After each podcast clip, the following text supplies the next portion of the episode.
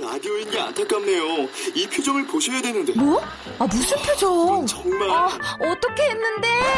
KBS 라디오 7개 채널에서 제공하는 최고급 정보들을 사진과 기사 그리고 영상으로 확인하실 수 있습니다. 읽는 라디오 KBS 라디오 홈페이지 라디오.kbs.co.kr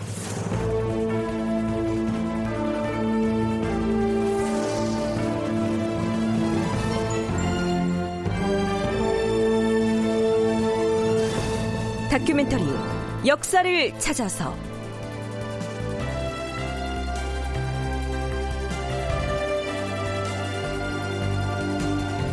제 669편 속 무정보감 편찬의 비밀. 극본 이상락 연출 정혜진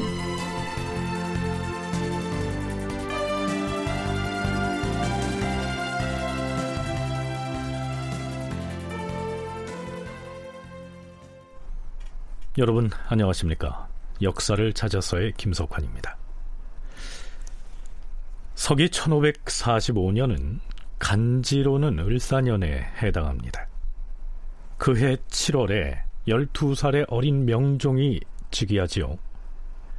수렴청정을 맡아서 실질적으로 국정 주도권을 쥐고 있던 명종의 어머니인 문정왕후는 동생인 윤원영을 연결고리 삼아 반대파인 대윤 쪽 인물들과 살림 세력을 쳐내기 시작합니다. 처음에는 대윤의 상징이었던 유님 그리고 유관, 유인숙 등에게 반역 혐의를 씌워서 제거하더니 이들을 왕실의 자손인 계림군 이유와 봉성군 이완까지 연루시켜서 결국에는 처형합니다. 여기에 그치지 않고 유님 등의 친인척과 그들이 부리던 노비들, 그들에게 우호적인 발언을 했던 살인들, 혹은 그들의 집을 드나들던 사람들까지 모두 포박해서 고문을 가하고 또 그들이 고문에 못 이겨서 언급한 사람들까지 그 수를 헤아릴 수 없을 정도의 인원을 무차별로 처형하고 귀양 보내고 파직합니다. 애당초에 문정왕후로서는 윤원영 등 척신 세력만으로는 권력을 유지하기가 어려웠겠죠. 그래서 대윤도 소윤도 아닌 중도 성향의 대신들을 포섭할 필요가 있었습니다. 그 역할을 담당했던 사람이 바로 이기라는 사람이었습니다. 강성 발언을 하는 살인파 학자들은 배제하지만 중도파라고 할 수 있는 훈구 대신들 이런 사람들하고도 손을 잡아야 하죠. 그래서 그쪽의 대표적인 인물로 떠오른 것이 이기라고 하는 사람입니다. 굉장히 유명한 사람이고 그래서 보통 척신 정치할 때는 뭐 김한노, 유님, 뭐 이기도 나오고 물론 그 사이에 이제 윤원영이 있지만 그 다음에 이량도 나오고 해가지고 이제 쭉 계보가 흘러가는데 그러니까 요 명종 초기부터 이제 나중에 이량이 등장하기 전까지는 이제 이기가 병사한 다음에 힘의 공백이 생기니까 이제 이량이라고 한또또 다른 사람이 나오는데 그때까지는 문정왕을 축으로 하고 좌우 보좌관을 놓고 볼 때 문정왕후가 축으로 있고 명정은 허수아비로 있고 좌청령이 만약에 윤원영이라면 우백호는 이기가 되는 것이죠. 서강대 계승범 교수의 얘기 들어봤습니다. 윤원형과 함께 문정왕후의 측근 실세로 군림하던 이 기는 을사사화가 발발하고 확대되는 전 과정에 주도적인 역할을 합니다. 그런데요. 유님, 유관, 유인숙 등의 희생을 불러온 이 을사사화가 일어나고 나서 2년여가 지난 명종 2년 9월의 어느 날 홍문관 부재학 정원각이 이렇게 고합니다. 전하, 신의 딸이 남편을 따라 전라도로 시집을 가게 되어 전송을 하고자 한강 건너 양지역까지 갔었사옵니다. 그런데 양지역 여권의 벽면에 붉은 글씨가 있기에 보았더니 국가에 관계된 중대한 내용으로서 지극히 놀라운 것이었사옵니다. 이에 그 벽서를 여기 봉하여서 아뢰옵니다. 이는 곧 익명서이므로 믿을 수는 없사오나 지금의 인심이 이와 같다는 것을 알리고자 하여 이렇게 아뢰는 것이옵니다. 양재 역관에 나붙은 붉은 글씨의 벽서 내용을 보자면 여주가 위에서 정권을 잡고 뒤흔들고 아래에서는 간신 이기 등이 권세를 농간하고 있으니 나라가 망하는 꼴을 서서 지켜볼 수밖에 없게 되었도다. 이 어찌 한심한 일이 아닌가. 이렇습니다. 문정 왕후를 향해서 여주 즉 여자 군주 노릇을 한다면서 직격을 가하고요. 이기 등을 가리켜서 나라를 망칠 간신배라고 질타하는 내용이죠. 하지만 익명으로 나붙은 벽서였기 때문에 범인을 잡는 데에는 실패합니다. 그런데요. 문정왕후 등 당시 집권자들은 엉뚱하게도 지금껏 반역 사건을 처리할 때 너무 가볍게 벌을 주었기 때문에 아직도 의심을 하는 사람이 많고 그 때문에 민심이 흉흉해졌다. 이런 논리를 내세우면서 벽서 사건과는 아무 관련이 없는 사람들을 줄줄이 잡아들이기 시작합니다. 그들은 이미 유배형을 받고 귀양살이를 하고 있거나 혹은 관직을 삭탈당한 사람들이었는데요. 결국엔 가중처벌을 받아서 사형에 처해지거나 유배형을 받게 되지요. 문정왕후는 거기에 한술 더 떠서 윤월로는 어리석고 망령된 사람이지만 또한 지친이기에 차마 망발을 하였다는 일로 대주에 처하지는 못하였다. 그러나 대간이 조정의 공론을 가지고 여러 날 동안 탄핵을 하니 듣지 않을 수 없다. 윤월로를 사사하라! 자신의 권력 행사에 장애가 될 것이라는 계산에 따라서 친오빠인 윤월로 마저 제거해버립니다. 윤월로는 문정왕후와 명종을 위해서 나름 헌신했다고 여겼기 때문에 그 자신이 두 동생에 의해서 극형에까지 처해질 줄은 까맣게 몰랐겠지요. 경희대학교 한춘순 교수의 얘기입니다.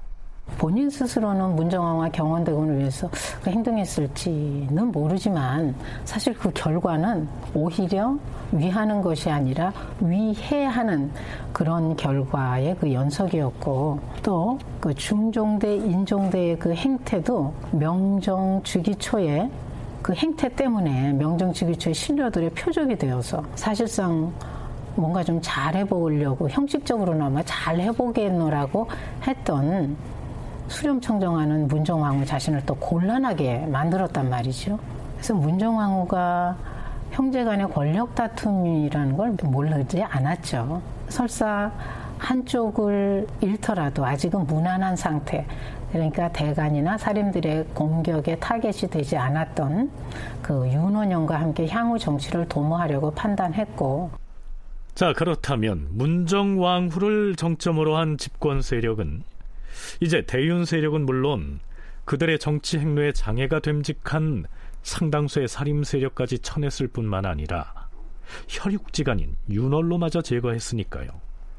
을사년의 사화로부터 이어져 온 이 숙청의 소용돌이는 이쯤에서 멈추게 될까요?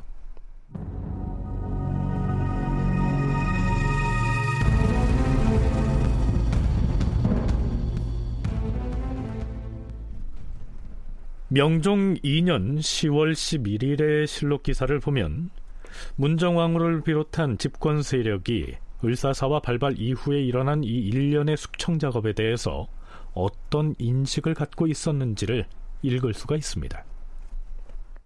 임금이 아침 경연을 위해 사정전에 나아갔다. 대비가 수렴을 하고 함께 청정하였다. 임금이 대비 앞에 드리워진 발에 바깥쪽에 나아가서 서쪽을 향해 자리하였다. 대비가 작심하고 수렴 청정의 형식을 갖춘 겁니다. 이때 경연에 참여해서 정사를 논한 대신들은 좌의정 이기를 포함해서 우의정 정순붕, 판중추보사 허자, 대사원 안현 등 문정왕후의 측근들이었습니다. 이들이 문정왕후에게 뭐라고 고하고 문정왕후는 또 어떻게 대꾸하는지 살펴보시죠. 전하, 유님, 유관, 유인숙이 모욕을 한 일은 실로 예산 일이 아니었는데 당초 죄를 정할 때 그 죄상을 분명히 밝히지 못하다가 안세우와 김명윤의 고변에 의하여 비로소 그 세 사람을 중죄로 다스려 싸웁니다. 만약 그들이 고하지 않았더라면 그들의 죄를 밝히지 못하였을 것이옵니다. 예전에 김한로가 패망한 후에는 사람들 모두가 그의 이름을 부르면서 마치 천한 노예처럼 욕을 하고 그의 악행을 꾸짖어 싸웁니다. 그런데 유님, 유관, 유인숙은 이미 죄를 지어 죽임을 당하였는데도 사람들 모두가 그들을 부를 때에는 반드시 모야라고 칭하고 있으니 죄인들의 실상을 아직도 잘 모르고 있기 때문이옵니다. 지금까지는 이 기의 발언이었습니다. 당시 민심의 동향을 짐작할 만한 표현이 뒷부분에 등장하지요.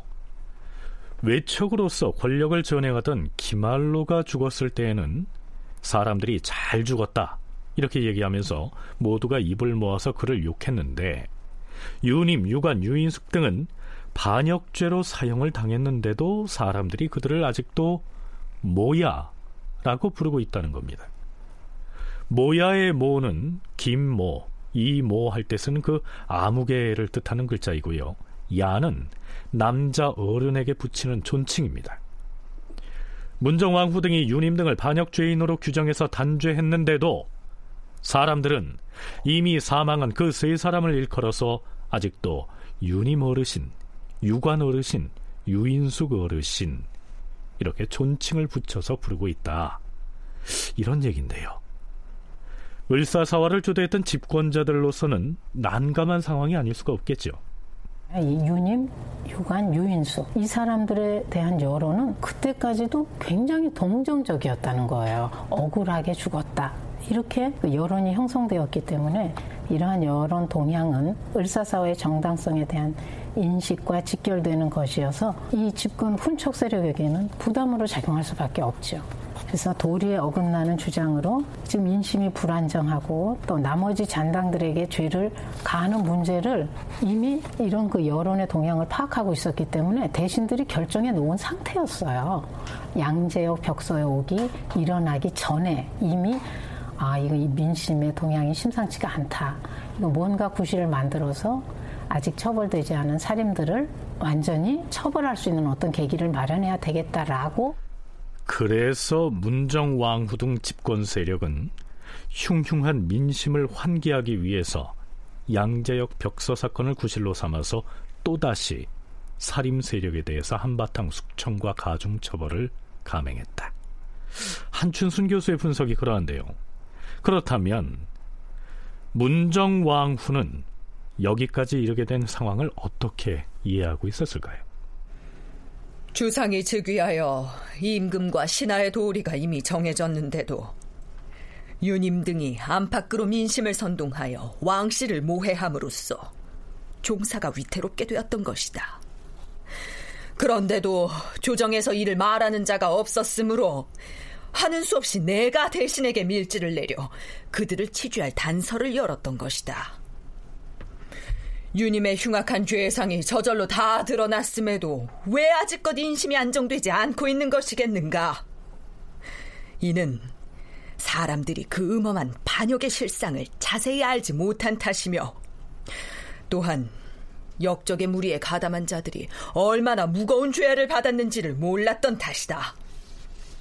그 때문에 부득이 이미 죄를 받은 사람들에게 형을 더하여 벌 주었던 것이니 이 일이 매우 구차스럽게 되어버렸다. 나는 그 역적의 무리들이 개과천선하기를 바랐던 탓에 애당초 중벌로 다스리지 아니하였던 것이다. 대왕 대비마마, 유님 등이 난역을 일으킨 것은 고금의 그 예를 찾을 수 없는 일이옵니다. 그럼에도 그들의 죄상을 조정 안팎의 사람들은 잘 알지 못하옵니다. 이를 널리 알릴 방도를 찾아야 하옵니다. 음, 대사원의 말이 옳도다. 역적의 죄상을 인쇄하여 서울과 지방에 널리 반포하는 방도를 찾아야 할 것이다. 문정왕후는 그 시기 민심이 흉흉한 이유는 유님 등이 저지른 반역의 참모습을 사람들에게 널리 알리지 않았기 때문이다. 이렇게 단정하고 다시 한번 이렇게 말합니다. 처음에는 반역 무리의 우두머리만 다스리면 그 이하는 자연히 마음을 돌릴 터이므로 무슨 일이 더 있겠는가라고 생각하였다. 그런데 처음 생각과는 달리 유님 등이 처형된 지 오랜 시간이 지나도록 인심이 안정되지 않기 때문에 점차 그들의 죄를 더해서 더 무거운 법으로 다스리고 또 더러는 새로이 유배형에 처하였으니 대비로서 참으로 미안하고 슬프고 탄식만 더할 뿐이다. 만일 유님이 아니었더라면 조정이 편안하였을 것이다. 유님이 아니었다면 사대부들이 그처럼 많이 상하지는 않았을 것이며 봉성군 이완 역시 목숨을 보존할 수 있었을 것이야. 죄를 받은 자가 이처럼 많아진 것은 그 모두가 바로 유님의 죄이다. 이 시기는 처음에 을사사화가 발발해서 유님 등이 사사된 때로부터 2년 반 이상의 세월이 흐른 뒤임에도 불구하고 문정왕후는 이후로 자신이 희생시킨 모든 사람들의 원죄는 결국 유님에게 있다. 이렇게 단정해버립니다. 계림군도 봉성군도 모두 유님 때문에 죽었다는 것이고 자신이 이미 형을 받은 사람들을 가중 처벌한 것도 역시 유님 때문이란 것이죠.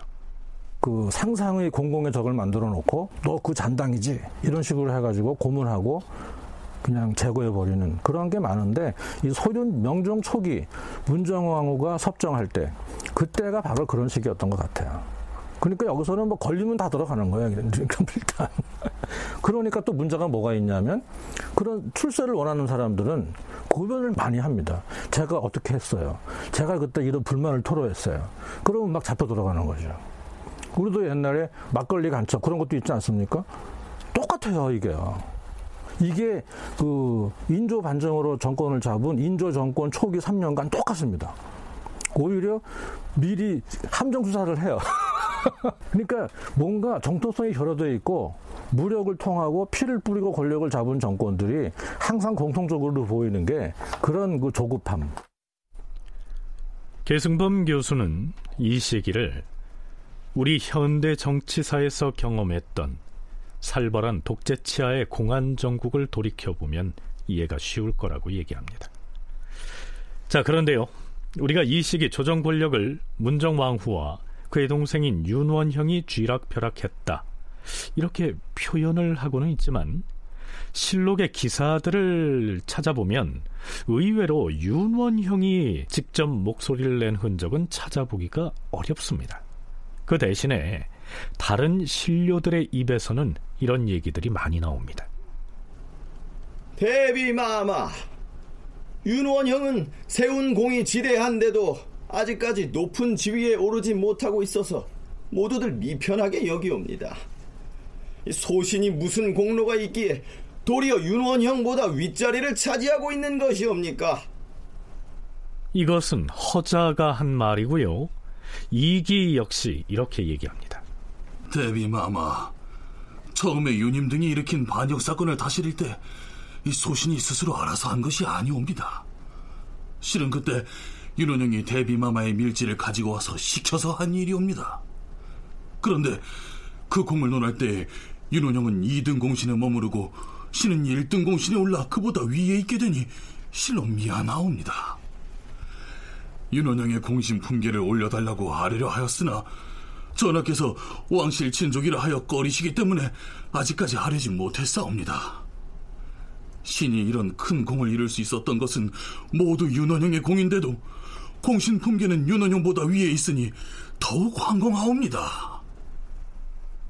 우리는 이들의 발언에서 초기에 을사사화를 일으키고 그것을 확대시켜 나아가는 과정에서 윤원형의 역할이 막중했다는 사실을 읽을 수 있습니다. 그러나 대비의 동생이자 국왕의 외삼촌인 탓에 전면에 얼굴을 내밀지는 않고 아, 뭐 요즘식으로 말하자면 비선실세 뭐 이렇게 존재했을 가능성이 있습니다. 윤원영은 당시 외척이었기 때문에 사실상은 이렇게 정치에 깊이 개입할 관직이 있지 않았어요. 그런데 이제 문정왕후의 측근, 복심이라는 이유 때문에 이제 가장 중요한 얘기를 했고, 문정왕후의 속내는 윤원영을 통해서 이기에게 전달이 되고, 그러면 이기가 그걸 받아가지고 대신들을 움직이고, 뭐 대관들을 움직여가지고 필요한 탄핵을 하게 한다거나 어떤 여론을 조성하게 한다거나 그런 역할을 했던 것으로 보여요. 그러니까 요 당시까지만 해도 윤원영의 역할은 우리 최근에 귀에 많이 익은 비선 실세가 되는 것이에요. 정식 관직이 있지 않은 상태에서 너무나 강력한 권력을 뒤에서 행사한 것이죠. 그리고 그 비선 실세인 윤원영을 강력하게 옹호해 준 사람이 문정왕후고. 그러니까 오히려 삼정성을 축으로 한 공식 관료 조직이 사실은 비선 실세에 의해서 조정을 받는 그런 권력 구조라고 보면은 딱 되고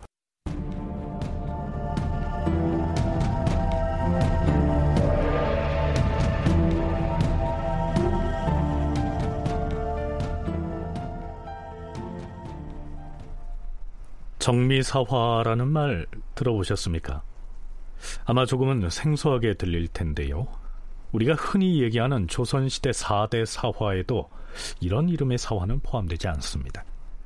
하지만 이 정미사화는 바로 양재역 벽서 사건을 지칭하는 말입니다.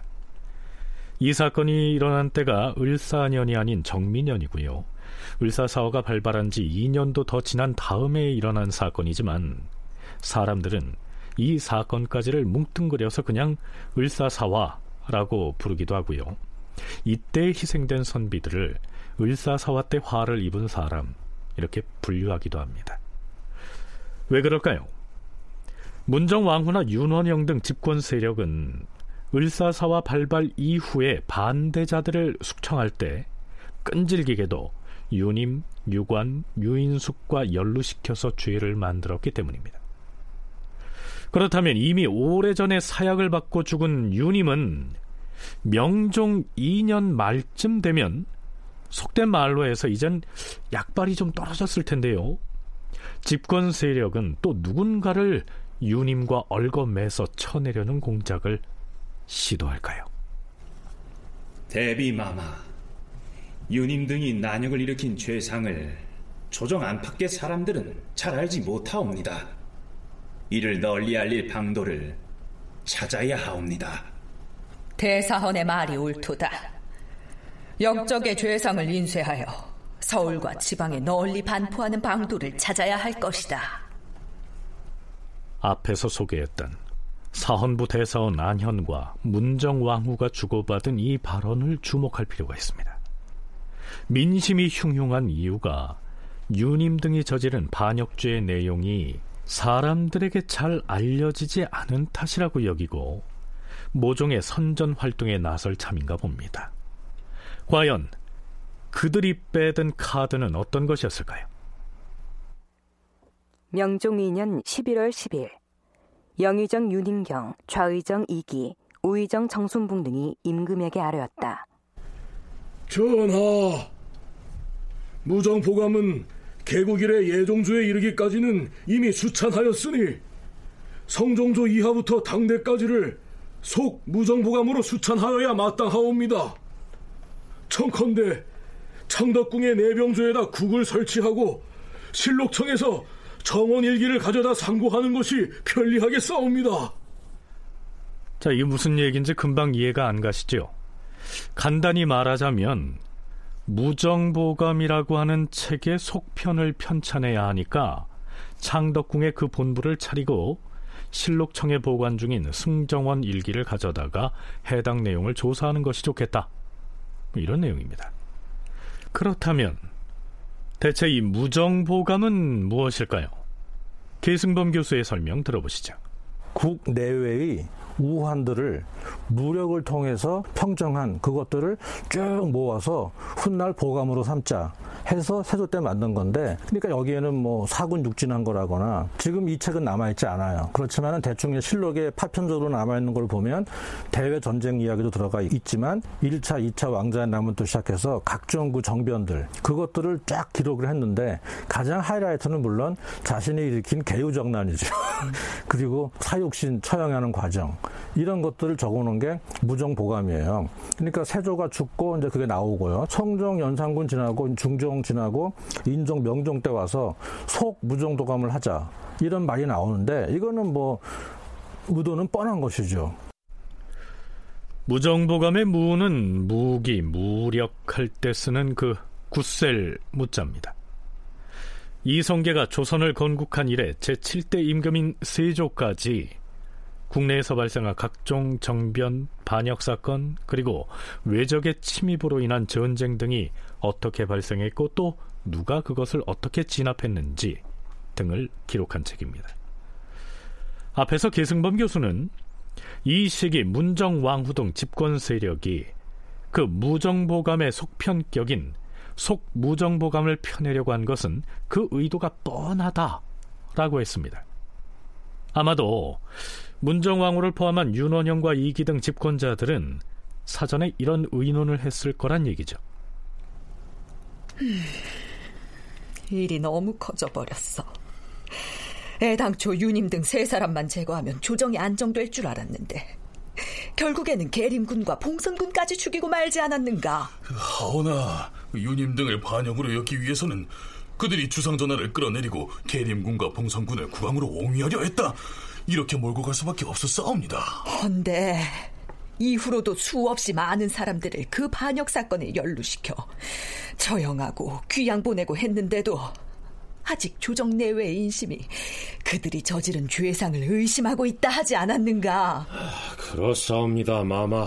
삼남 지방의 관찰사들에게 물어보니 지금도 외방의 백성들은 유님 등이 억울하게 죽었다면서 그 자들을 어르신이라고 부르고 있는 실정이옵니다. 그러니 어찌해야 한다는 말인가? 유님, 유관, 유인숙을 비롯해서 그 일로 처벌받은 자들의 정상을 널리 알려야 하옵니다. 그러나 새삼스럽게 그 자들이 이러이러한 죄를 지었기에 벌을 받았다. 이런 내용을 적어서 벽서를 붙일 수도 없는 일이고.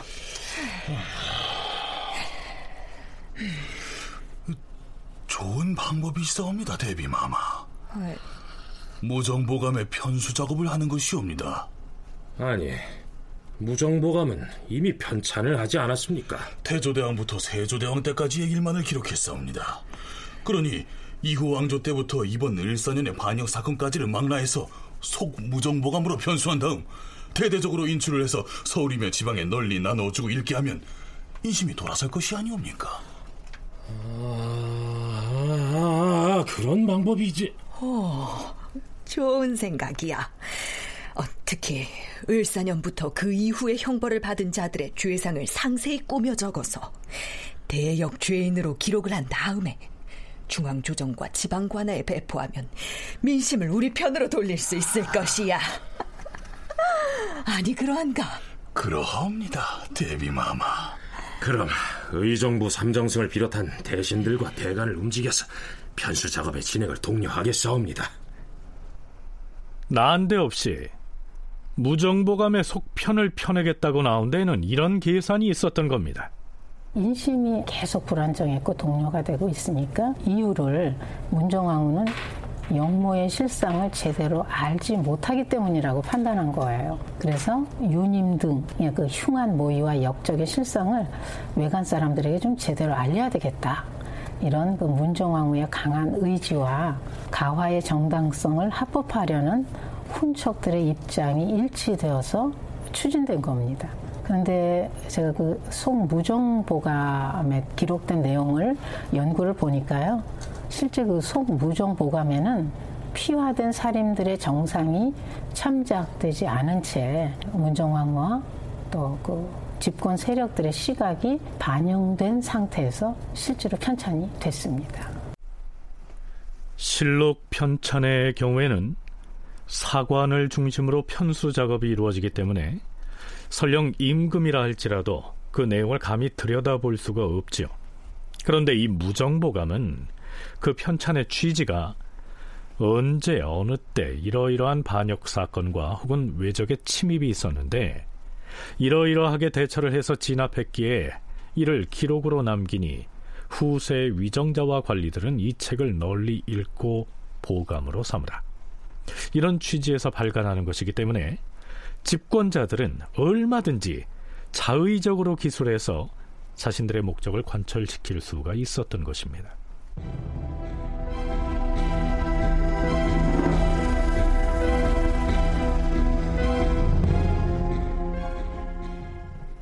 이렇게 해서 속 무정보감을 펴내기 위한 편수 작업이 시작됩니다. 그런데 유님, 유관, 유인숙 등이 어떻게 모반을 했고 거기에 동조하거나 연루돼서 처벌받은 사람들은 무슨 죄를 지었다. 이런 내용을 기술하자면 그 근거가 되는 자료가 있어야 할 것 아닙니까? 영의정 윤인경이 명종에게 이렇게 주청합니다. 주상 전하, 성종조부터 당대까지를 속 무정보감에 담아 수찬하려면 정원 일기를 찬집청으로 가져다가 상세히 상고하는 것이 좋겠사오니 윤허하여 주시옵소서. 음, 그리하라. 정원 일기란 왕명 출납에 관련된 모든 사항을 기록해 놓은 승정원 일기를 말합니다. 요즘으로 치면 대통령 비서실의 기록이라고 할 만한데요. 무정보감을 찬술하기 위해서 승정원 일기를 갖다가 참고 자료로 삼는 것이야 뭐 당연하다겠죠. 그런데 문제는 엉뚱한 데에서 발생합니다.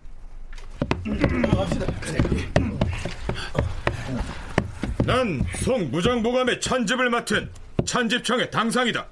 그, 그런데 무슨 일로 이 많은 인원을 인솔하고서 춘추관에 지난 을사년에 있었던 일들을 기술하고자 하는데 그에 해당하는 시정기를 좀 가져가야겠다. 아니 지금 뭘 하였어? 시정기는 실록을 쓸 때 말고는 함부로 열람하거나 반출할 수 없다는 사실을 경들은 정녕 모른단 말이오. 내어줄 수 없습니다. 무슨 소리라는 것인가? 나는 의정부의 지시를 받고 왔다. 자, 다들 을사년 8월, 9월, 10월의 시정기를 찾아 꺼내서 운반하라. 예. 아니 어찌 이런 일이? 자, 그렇다면 시정기가 무엇인지부터 알아봐야 할 텐데요. 우선 계승범 교수의 얘기 먼저 들어보시죠. 시정기 자체는 이제 실록을 쓰기 위한 자료 중의 하나로 굉장히 많이 활용을 합니다. 그러니까 승정원에도 시정기가 있고 모든 국가 관공서에 시정기가 있죠. 사초 같은 경우는 거기에 이제 그 담당 관리나 사관이 주관적인 평을 갖다 붙여놓은 것이고, 그러니까 실록을 쓴다 그럴 때는 필요에 따라 시정기도 갖고 올 수 있고 또 지금 퇴임에 있으나 집에 보관하고 있는 모든 사초를 언제까지 제출하시오. 안 내면 처벌받습니다. 그런 것들을 다 참고해서 이제 실록을 정리하는 것이죠. 그러니까 승정원 같은 데에도 특히 뭐가 남아 있냐면은 시정기만 남아 있는 게 아니라 실제로 승정원이 왕명을 출납하니까 거기로 들어갔던 모든 상소문이 다 남아 있는 거예요. 그런 거를 다 참고를 해서 하니까 실록에 상소문 원문을 그냥 그대로 다 토시 하나 안 틀리게 베낀 것도 많지 않습니까? 시정기는 사관들이 임금을 따라다니면서 작성하는 사초와 더불어서 임금이 죽고 난 뒤 그 왕때의 실록을 편찬할 때 가장 중요한 자료가 되는 기록입니다. 경국대전을 보면 이 시정기에 대해서 승정원 일기 및 각 관하의 중요 문서들을 모아서 책으로 만들고 매년 연말에 그 책의 권수를 왕에게 아랜다. 이렇게 규정하고 있는데요. 참고로 한국학중앙연구원에서 펴낸 민족문화 대백과 사전의 시정기 관련 서술 일부를 소개하면 이렇습니다. 숙종대에 펴낸 한원고사의 시정기 편찬 지침에 따르면 시정기에는 연월일과 간지, 날씨와 기상이변, 국왕의 동정과 상참 및 경영 현황, 국왕에게 보고된 중요 사건 내용, 대강과 신하들의 상소문, 주요 왕실 의뢰, 과거 시험의 시행 내역, 관리의 임명, 각 관청에서 임금의 재가를 받은 문서 등이 기재되었다. 이는 시정기를 작성할 때부터 이미 실록 편찬을 염두에 두고 각종 문서들을 그 형식에 맞게 편집했음을 보여준다. 시정기는 실록의 예비용고 수준으로 정리 편찬되었으며 바로 이 때문에 실록 편찬의 가장 중요한 핵심 자료로 활용될 수 있었다. 시정기는 매년 편찬되는 것이 원칙이었으며 완성된 시정기는 춘추관에 보관했다가 실록청이 개설되고 실록 편찬이 결정되면 실록청으로 이관하였다. 여기에서 맨 마지막에 춘추관에 보관했다가 실록청이 개설되고 실록의 편찬이 결정되면 실록청으로 이관했다. 라는 대목을 유의할 필요가 있습니다. 따라서 시정기는 춘추관의 서구에 보관했다가 명종이 사망하고 나서 명종 실록을 편찬할 때에야 비로소 실록청으로 옮겨져야 하는데 속 무정보감의 편찬을 핑계로 시정기의 일부를 무단 방출했으니까 문제가 된 거죠. 그러면 시정기의 어느 대목을 누가 썼는지는 알 수가 있었을까요? 아니었습니다. 시정기는 실록 편찬이 완료되면 다른 사초들과 함께 세초가 됐으니까요. 즉 세검정으로 가져가서 먹으로 쓴 글씨를 물로 씻어내 버렸단 얘기입니다. 따라서 현재까지 남아서 전해지는 시정기는 존재하지 않습니다.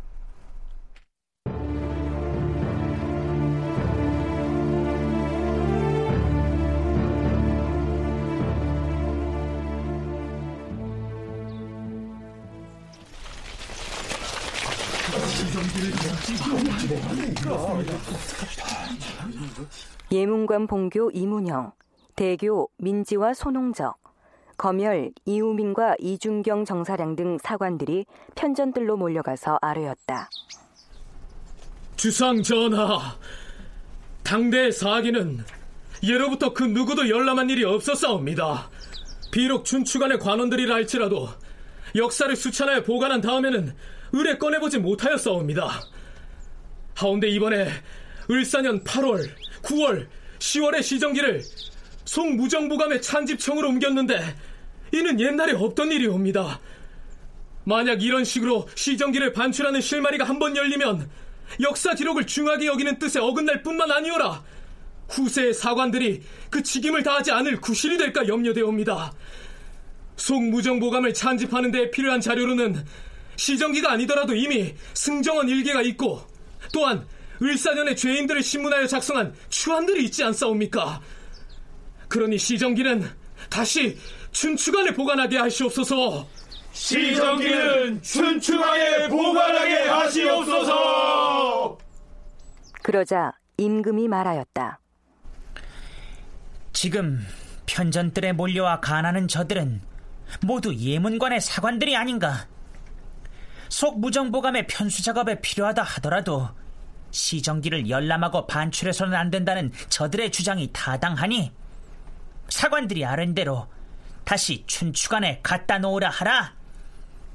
이렇게 해서 문제의 시정기는 다시 춘추관으로 옮겨졌는데 그러자 윤원영 등의 지시를 받은 속 무정보감 찬집청의 난관이 다시 명종을 찾아가서 이렇게 고합니다.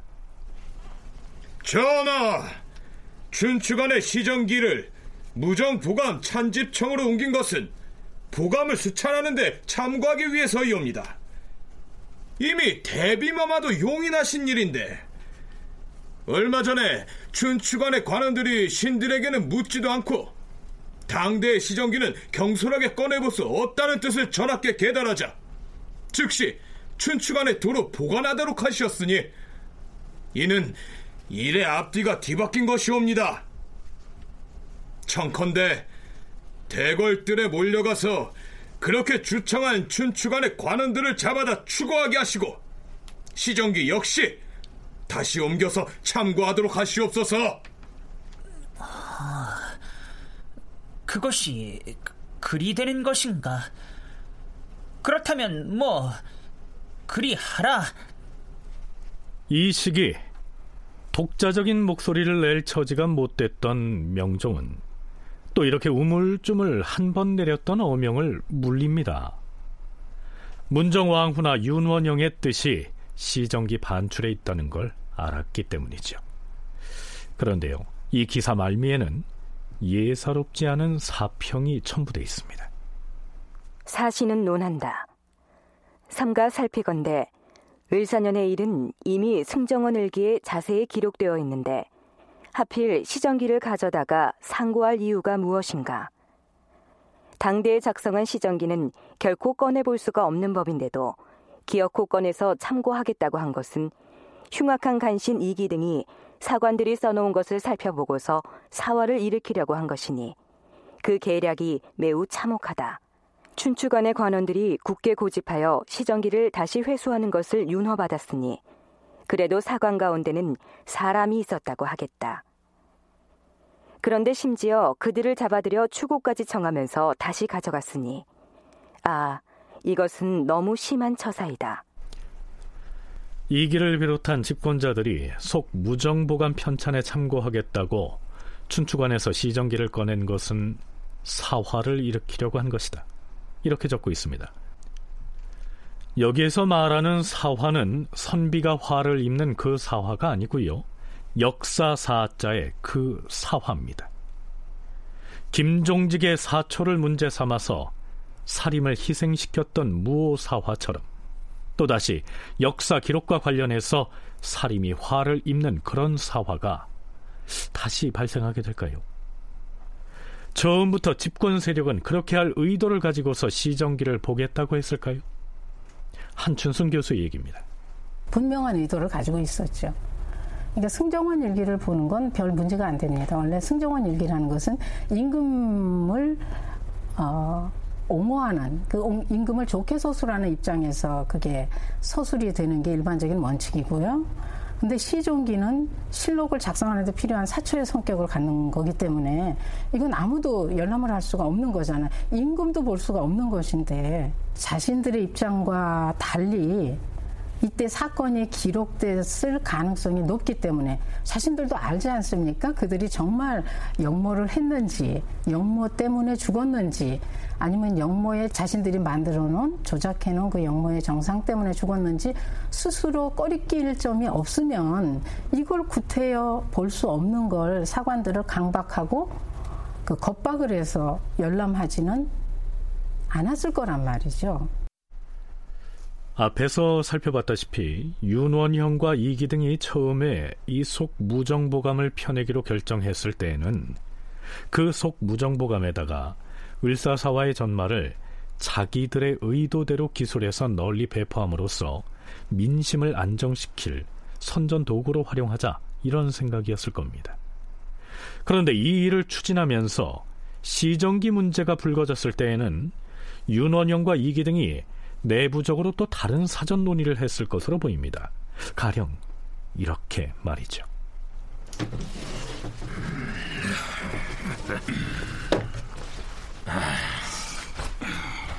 지금 춘추관에서 시정기를 내오는 문제로 조정이 시끄럽습니다.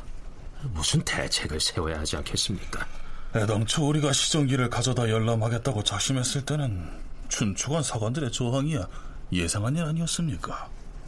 무정보감의 속편을 수찬하는데 반드시 시정기를 봐야 할 필요가 있을까요? 을사년 반역 사건의 전말이야 승정원 일기만 봐도 다 알 수 있고 또한 죄인들을 문초해서 작성한 초안이 모두 있는데 그래도 봐야 합니다 아하, 사초를 반출하는 것은 본시 해서는 안 되는 일인데 우리가 따르더라도 시정기를 봐야 할 이유가 있습니다 아, 그 이유가 무엇인데요? 우리가 을사년에 유님, 유관, 유인숙 등을 반역 사건으로 무리하게 몰아갔지만 과연 춘추 필법을 목숨처럼 받드는 사관들이 시정기에다 그 세 사람을 역모를 도모한 반역자로 기소를 했을까요?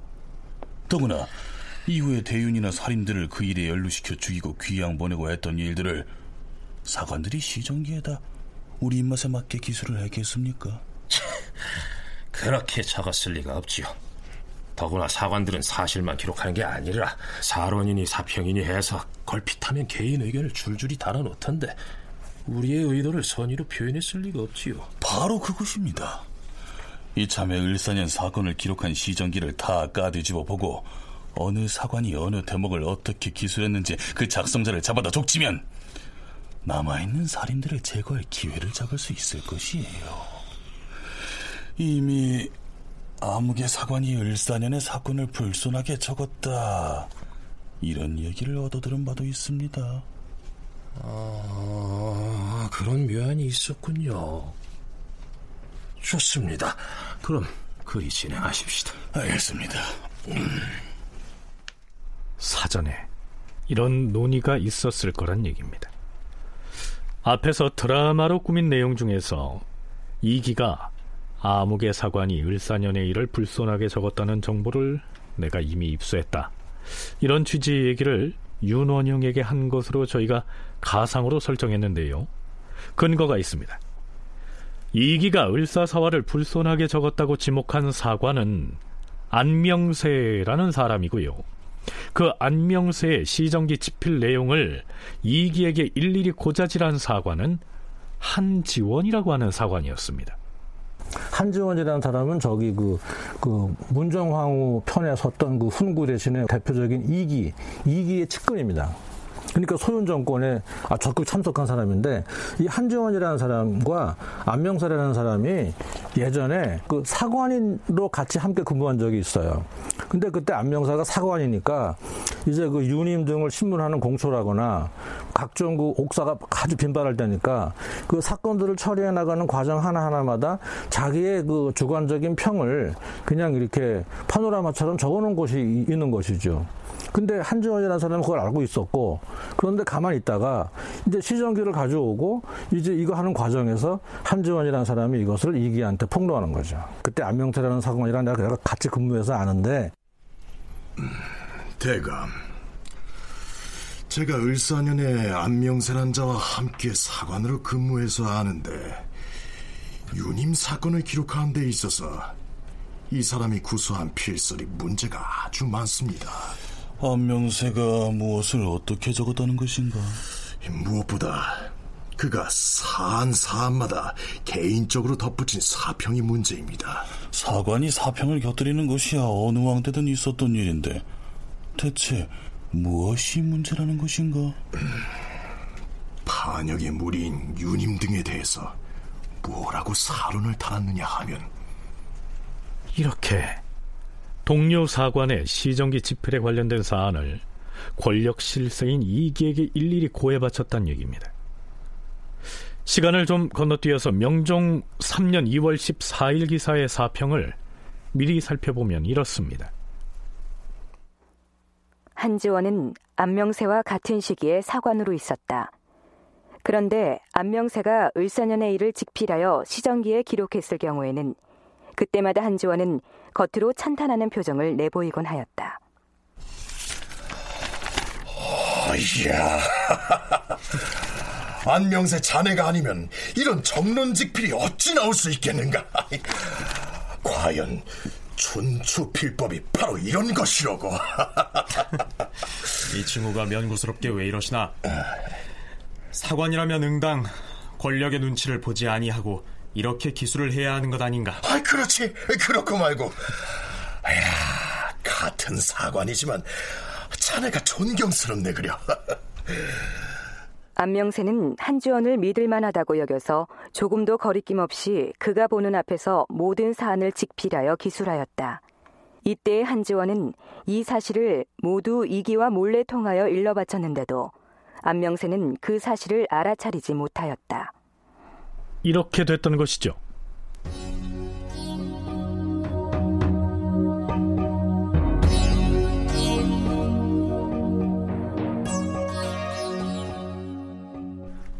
자, 이렇게 해서 일단 속 무정보감을 찬집하기 위해서 차려진 실록청에서 을사년의 이 시정기를 가져다가 참고하는 것으로 정해집니다. 자, 이제부터 성종, 연산군 중종, 그리고 명종 주기초에 이르는 기간에 일어난 여러 가지 정변과 외적의 침입 사건 등을 놓고 집필 작업에 들어갔겠지요. 그런데 국왕으로부터 속무정보감의 수찬을 지휘하도록 실록청의 당상관에 임명된 대신들도 그 임무를 수행하기가 좀 곤혹스러웠던 모양입니다. 전하, 신 우의정 정순봉이옵니다. 신은 본래 신체가 허약하여 어려서부터 질병이 많았고 늙어가면서 더 심해졌사옵니다. 을사년에 큰 병을 앓고 난 뒤부터는 원기가 날로 쇠약해져 백가지 병이 일제히 침노하여 몸뚱이는 있으되 정신은 이미 흩어져 버렸사옵니다. 의정부는 병을 요양하는 곳이 아닐 뿐더러 삼정승의 자리는 밥벌이나 하는 직임이 아니옵니다. 바라옵건대 신의 세약한 병을 살피셔서 신을 채직하여 주신다면은 지금부터 죽을 때까지의 목숨은 전하께서 내려주시는 것으로 여기겠사옵니다. 윤원형 이기와 함께 대표적인 문정왕후의 충복이라 할 정순붕이 갑자기 신병을 이유로 벼슬을 그만두겠다고 사직을 표명하고 나선 겁니다. 속 무정보감의 수찬을 책임질 실록 총재관으로 임명됐던 그가 왜 사의를 표명했을까요? 전하, 실록 총재관의 직임은 몹시 중대하므로 어리석은 신이 맡을 바가 아니옵니다. 더군다나 중종 때의 일은 김윤년 이후부터는 논의가 분분하여 시비가 정해져 있지 않사옵니다. 신이 그 당시에는 중한제로 견책을 당하여 거의 20년이나 벼슬을 떠나 있다가 비로소 조정에 들어왔는데 지금까지도 김윤년의 일에 대한 논쟁은 그치지 않고 있사옵니다. 신이 실록 총재관으로서 속 무정보관 편찬을 책임 맡는 우두머리 자리에 앉는 데 대하여 여론도 역시 공정하지 못하다고 여기옵니다. 정컨대 빨리 채직하여 주시옵소서. 이 속 무정보감을 집필하다 보면 성종 때와 연산군 때를 거쳐서 중종 때에 일어났던 기묘사화의 전말도 기록해야 할 텐데요. 중종 말기에는 조광조와 기묘사화를 재평가해야 한다는 논의도 무성했고 조광조에 대한 신원 논의도 터져 나왔습니다. 그런데 명종 즉위 이후 문정왕후가 유님 등을 조광조에 빗대서 격렬히 비판하고 나섰으니까 아무리 청순둥이 문정왕후의 충복이라고 한들 이 대목을 어떻게 기술해야 할 것인지를 두고 고민하지 않을 수 없었겠죠. 지금 나란 일이 비록 안정되었다고는 하나 어린 내가 모든 일을 혼자 처리할 수가 없어서 오로지 원로 대신에게 위임하고 있다. 더욱 힘을 써서 나의 미치지 못한 바를 도와야 하니 마음을 편히하여 병을 조리하되 사직은 하지 말라. 김효년에 관한 일은 비록 의논이 한결같지 않으나 실록청에 다른 당상관들도 있으니 함께 논의하면 될 터이다. 하오나 전하, 신은 당장 병이 중하여서 하... 의정부 삼정승의 거취는 가볍게 할 수 없으니 사직하지 말라. 그 대신 실록청의 총재관 자리는 내려놓도록 하라. 이렇게 해서 정순붕은 속 무정보감의 편찬 책임자의 직임은 벗어나게 됩니다. 그러자 역시 실록청의 당상관으로 임명됐던 홍문관 대제학 신광한도 그 직책을 바꿔달라고 요구하죠. 전하, 소신이 실록청 당상관에 임명되어 속 무정부감을 수찬하고 있는데 이제 드디어 김효년의 일을 기술해야 하는 단계에 이르렀사옵니다. 신은 김효년 때의 일로 신묘년의 죄를 입었사옵니다. 하운데 이제 와서 그때 일을 함께 수찬하려 하니 매우 불편하옵니다. 이미 우상 정순붕은 채직을 하였고 신만 홀로 채직하지 않고 있으니 더욱 불편하옵니다. 또한 소신은 이미 늙고 쇠약하여서 책을 덮으면 금방 잊어버리는 탓에 그 직임을 감당할 수 없는 형세이옵니다. 정컨대 감당할 수 있는 사람으로 대신하는 것이 어떻게 싸웁니까? 허허, 비록 나이가 많다고 하지만 어찌 감당하지 못하겠는가? 하, 그러면 실록청의 일은 우상 역시 채직하였기에 경도 채직을 허락하겠다. 대제학은 굳이 사직하지 말라. 이렇게 해서 신광한 역시 조광조와 김효사화라고 하는 민감한 문제를 어떤 시각으로 기술할 것인가 하는 고민으로부터 해방되지요. 결국 속 무정보감의 수찬 책임자인 실록 총재관은 권력 실세였던 이기가 맡게 됩니다. 그런데요. 이기는 총재관에 임명되자마자 대제학 신광한을 다시금 실록청의 당상관으로 임명하겠다고 주청해서 국왕의 허락을 받아냅니다. 자, 이렇게 해서 속무정보감의 중종 때 이런저런 사건들이 기술되고요. 드디어 명종 즉위 초에 발생한 을사사화가 도마에 오릅니다. 이로 인해서 또 무슨 일이 생겨서 어떤 사람들이 희생될까요? 다큐멘터리 역사를 찾아서 다음 주 이 시간에 계속하겠습니다.